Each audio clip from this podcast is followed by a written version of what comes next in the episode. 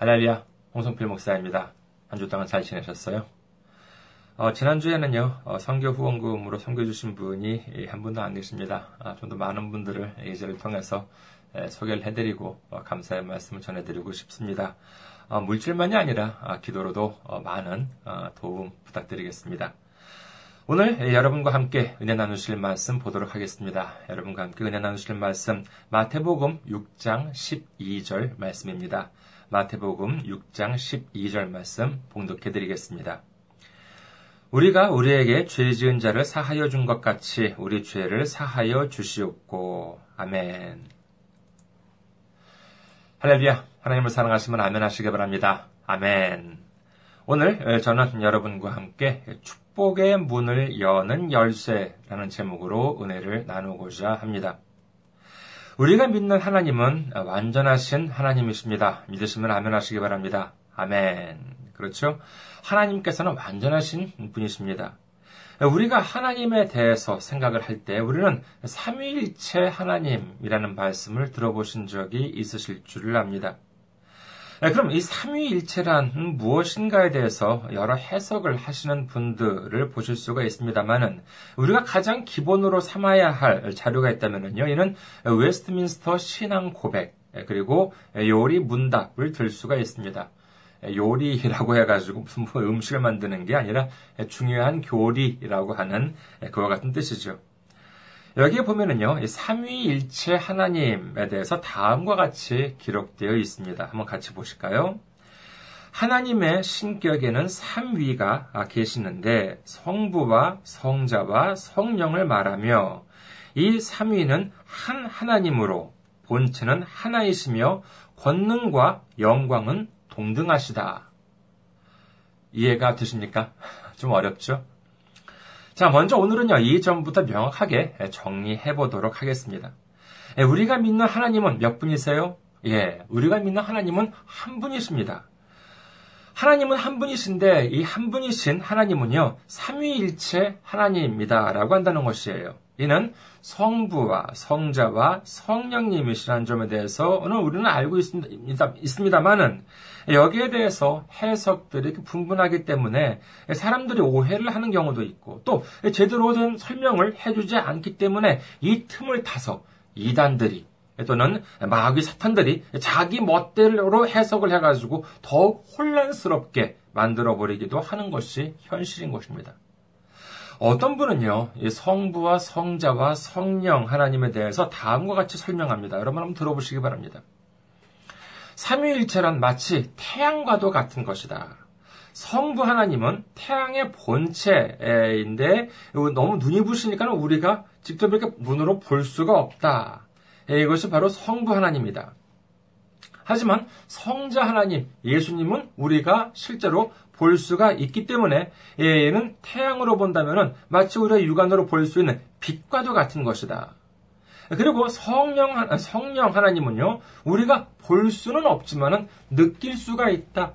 아, 그러니까는, 그렇기 때문에 이 눈에 보이지 않고 느낄 수 있는 마치 이 열과도 같은 것이다. 그러니까 성부 하나님은 태양이고, 그 다음에 성자 하나님은 빛이고, 성령 하나님은 태양의 그 열과도 같은 것이다.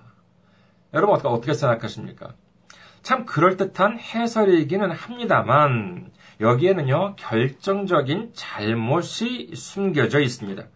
예, 그것은 무엇이냐 하면은요 예를 들어서 하나님으로서의 완전한 형태가 태양이라고 한다면은 빛이나 열은 완전하다는 뜻인가요? 아니요, 그렇지가 않죠. 빛이나 열이라고 하는 것은 뭐냐라고 하면 어디까지나 그 태양을 구성하고 있는 요소 중에 하나입니다. 그 일부분에 지나지가 않다는 것이죠. 그렇다면 무슨 뜻이 되느냐 하면은요, 이 논리로 본다면은 완전한 하나님의 형체를 태양으로 가정한다고 하면은요, 여기는 성부 하나님만이 완전한 하나님이시고, 나머지 빛이라고 하는 예수님, 열이라고 하는 성령님은 완전하신 하나님이 아니라는 말이 되고 맙니다. 그렇다면 성부 하나님은 100% 하나님이시고 예수님은 빛이니까는 그러면 대충 한 50%? 그 성령님은 뭐 눈으로도 볼 수 없고 그냥 느낄 수 있을 뿐이니까는 한 20%의 하나님이세요? 그러면은 100% 더하기 50% 더하기 20% 그럼 삼위일체 하나님은 그럼 170% 하나님이십니까? 아니면은 성부 하나님, 성자 하나님, 성령 하나님 다 33.3% 3% 무슨 뭐 이렇게 뭐 3분의 1, 3분의 1, 3분의 1 이렇게 해가지고 다 합하면 100%가 되는 그와 같은 하나님이세요? 여러분 생각해 보시기 바랍니다. 30%짜리 오렌지 주스가 있다고 생각해 봅시다. 그러면 그 30%짜리 오렌지 주스를 3개 더하면 90%짜리 오렌지 주스가 되나요? 그럼 4개 더하면 150, 120% 오렌지 주스가 되겠네요. 그렇지가 않습니다. 조금 생각해보면 알 수 있는 것을 가지고 왜 그렇게 어이없는 말로 논리를 우기려고 하는지 모르겠습니다. 이런 말도 안 되는 주장을 그것도 이단도 아닌 이 복음주의를 표방하고 있는 목사님들끼리 당당하고 당당하게 말씀을 하고 계시니까는요. 예, 그러니까는 성도님들이 혼란스러워 하실 수밖에 없다는 것입니다. 여러분, 예수님만으로 부족하십니까? 성령님만으로는 부족하십니까?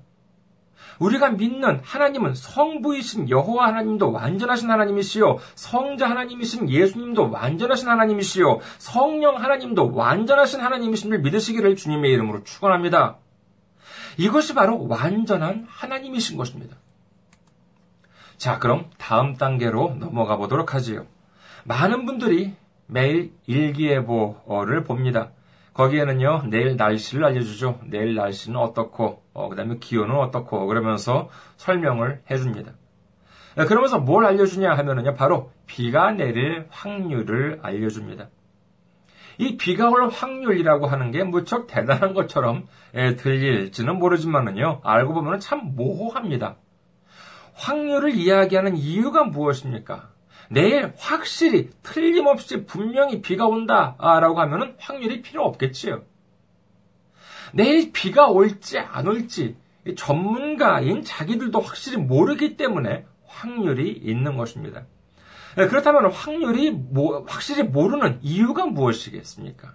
네, 그것은 과학이 물론 옛날에 비해서는 많이 발달을 했지만은 아직까지는 불완전하기 때문인 것이겠지요. 그렇다면 하나님께서는 어떠십니까? 자, 여기서 문제를 내겠습니다. 한번 잘 들어보시기 바라겠습니다. 자, 모세가 있습니다. 모세가 있는데 뒤에는 어, 애국 군대들이 쫓아옵니다. 앞에는 뭐예요? 홍해가 가로막고 있습니다. 절체절명의 순간 하나님께서 말씀하십니다. 출애굽기 14장 16절 지팡이를 들고 손을 바다 위로 내밀어 그것이 갈라지게 하라. 이스라엘 자손이 바다 가운데서 마른 땅으로 행하리라. 하나님께서 모세에게 말씀하십니다. 네가 지팡이를 가지고 있지. 그 손을 들어서 바다 위로 내밀어서 갈라지게 하라. 그러면 바다가 갈라져서 이스라엘 자손들이 그 마른 땅으로 행할 것이다. 이렇게 하나님께서 말씀하십니다. 자, 여기서부터 문제입니다. 하나님이 말씀하신 대로 홍해가 갈라질 확률이 몇 프로입니까? 30%입니까? 50%입니까? 90%입니까? 아, 에, 어떻게 됩니까? 그렇죠. 100%입니다. 왜요? 왜 우리가 100%라고 말할 수 있을까요? 뭐 답은 간단하겠죠. 성경에 다 나와 있으니까. 예, 그렇게 예, 하나님께서 말씀하신 대로 갈라졌다라고 하는 사실을 우리는 이미 알고 있기 때문에 그렇습니다. 예, 출애굽기 14장 21절에 보면은요. 모세가 바다 위로 손을 내밀매 여호와께서 큰 동풍이 밤새도록 바닷물을 물러가게 하시니 물이 갈라져 바다가 마른 땅이 된지라라고 기록합니다. 짐작한 애들이 문제가 어려웠습니까? 쉽죠? 왜 쉬웠어요? 성경에 다 적혀 있는 어, 그대로를 제가 말씀드렸습니다. 어, 이처럼 쉬운 문제가 어디 있겠습니까? 그렇다면 이제 구약을 했으니까는요, 신약을 한번 보도록 하겠습니다. 잘 들으세요. 예수님 앞에 5천 명이 앉아 있습니다. 주변에는 편의점도 없고 자판기도 없습니다. 다들 배가, 배를, 배가 고파합니다.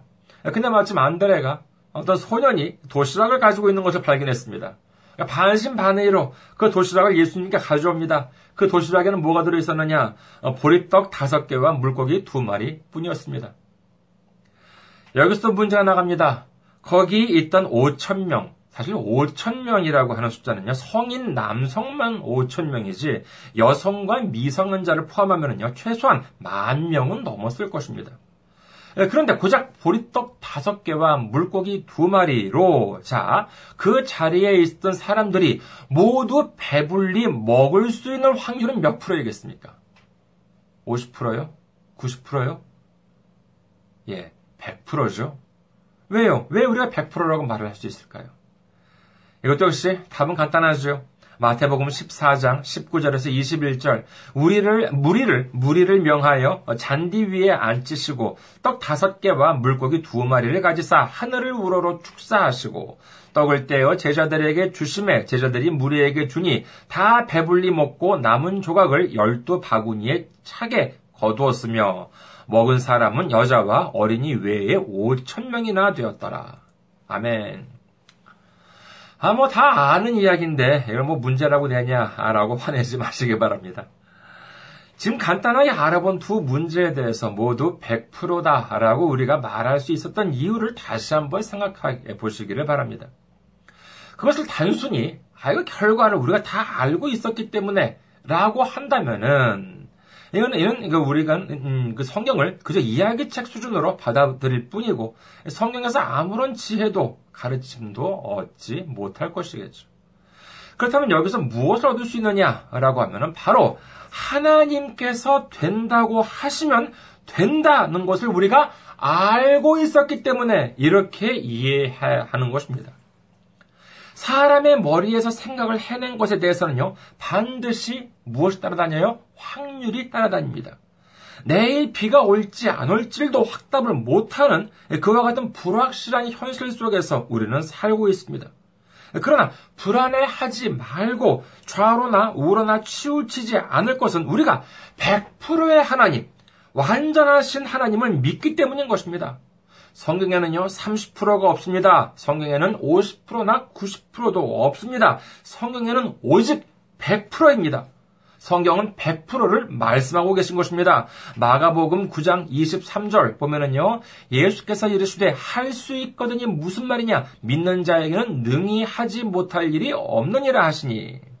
요한복음 1장 12절 영접하는 자 곧 그 이름을 믿는 자들에게는 하나님의 자녀가 되는 권세를 주셨으니 사도행전 16장 31절 이르되 주 예수를 믿어라 그리하면 너와 내 집이 구원을 받으리라 하고 이것들이 다 이러한 말씀들이 50%입니까? 90%입니까? 아닙니다. 모두 다 100%의 하나님 말씀이라고 믿으시기를 주님의 이름으로 축원합니다. 이 세상에 100%가 어디 있겠습니까? 이 세상에서 열심히 공부하고 노력하면 성공한다? 놀지 않고 일하면 돈을 많이 벌 수 있다? 열심히 일해서 돈을 많이 벌면 행복하게 살 수 있다? 이것이 100%입니까? 이것을 모두 100%라고 장담할 수 있는 사람이 어디 있겠습니까?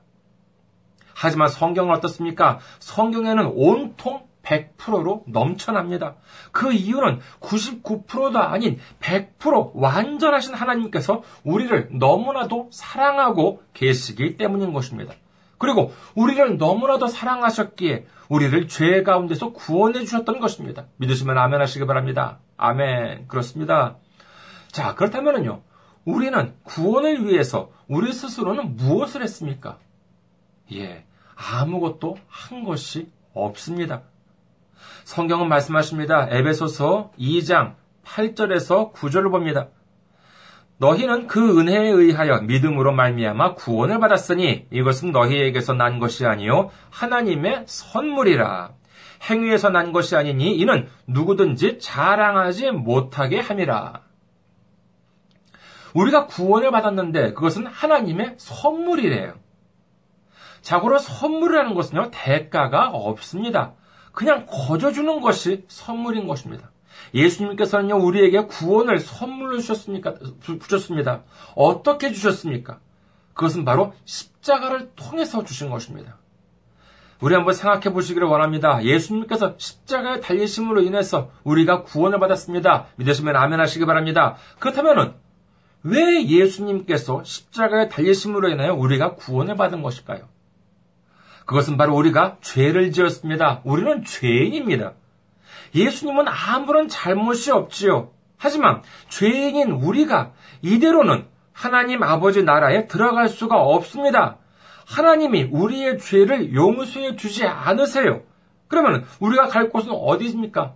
하나님께서 우리를 우리의 죄를 용서해 주시지 않으시면은 우리가 갈 곳은 단 한 곳, 지옥이지요. 그리고 멸망뿐입니다.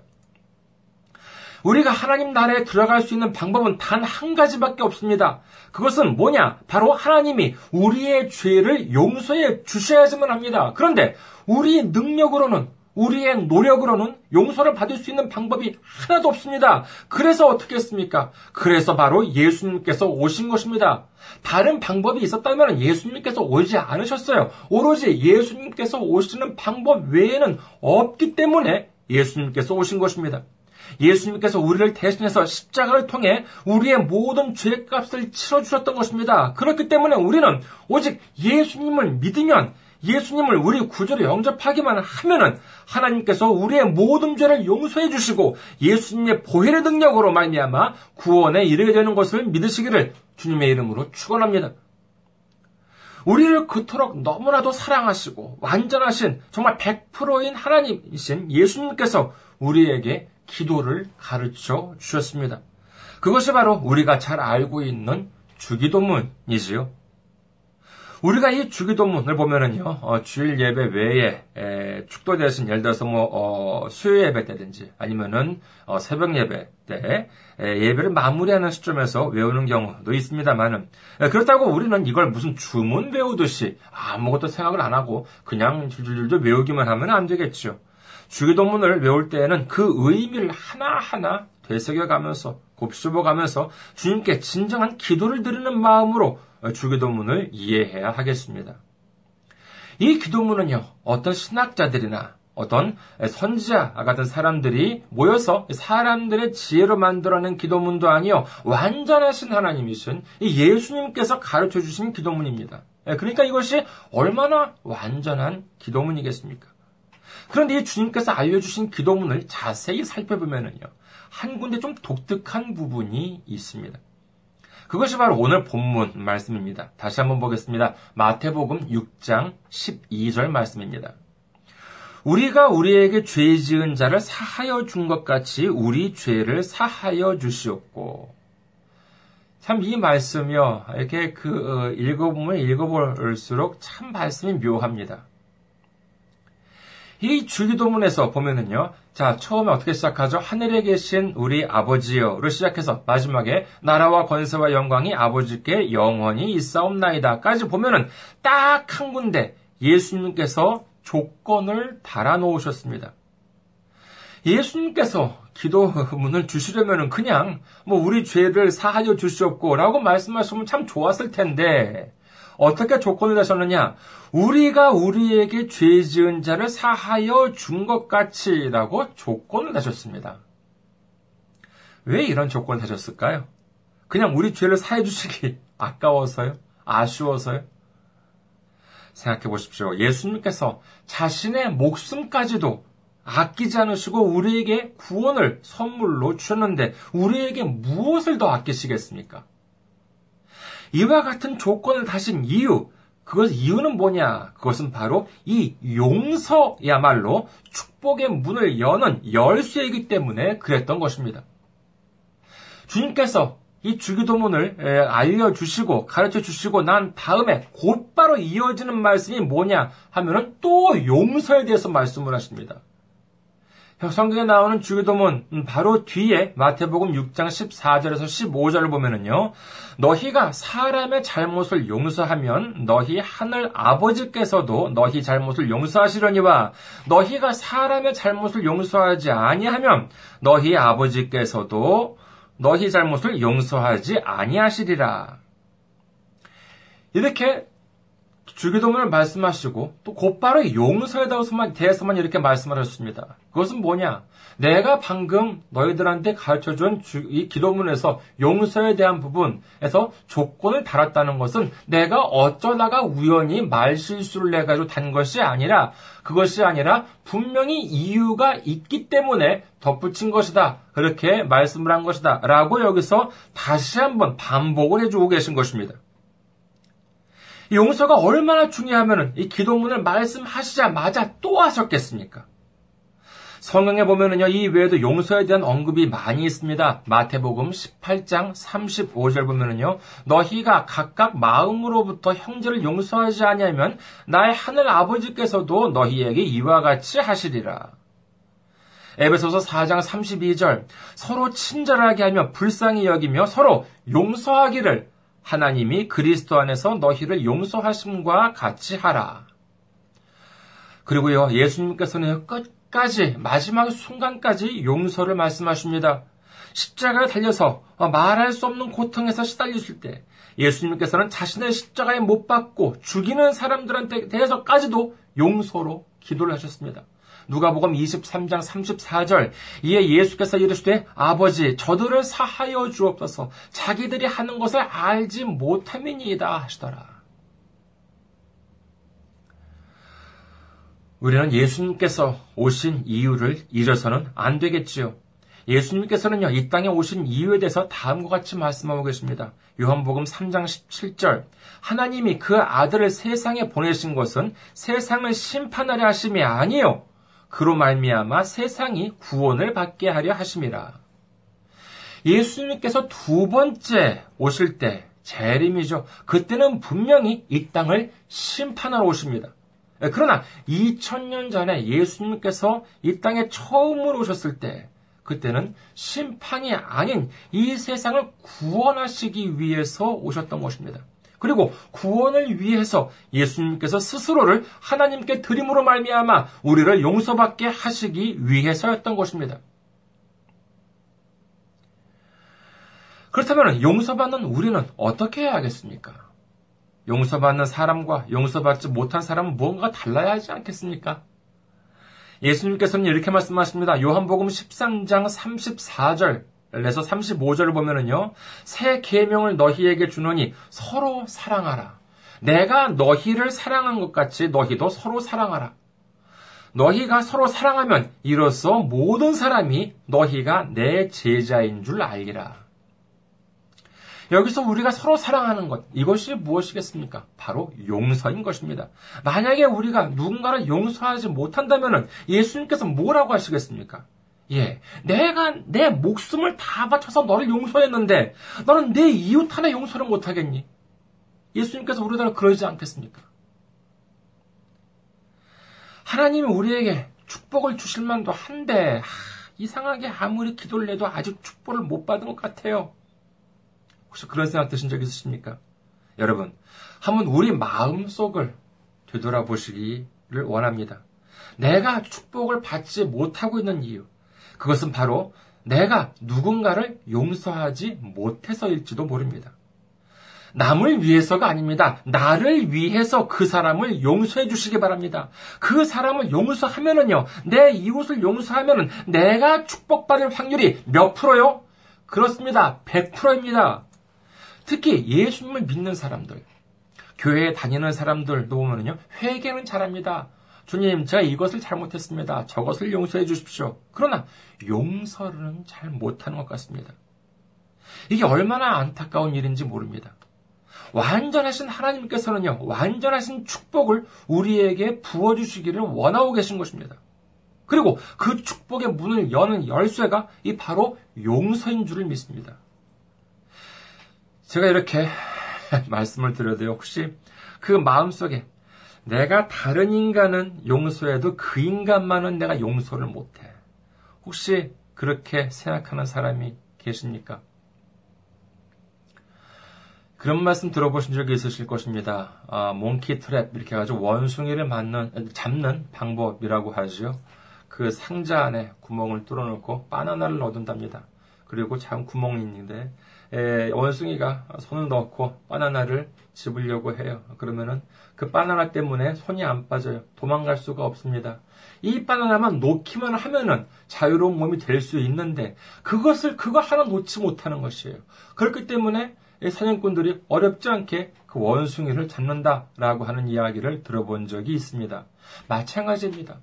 우리가 천국에 들어가는 것이 중요합니까? 아니면 그 사람을 용서하지 않는 것이 중요합니까?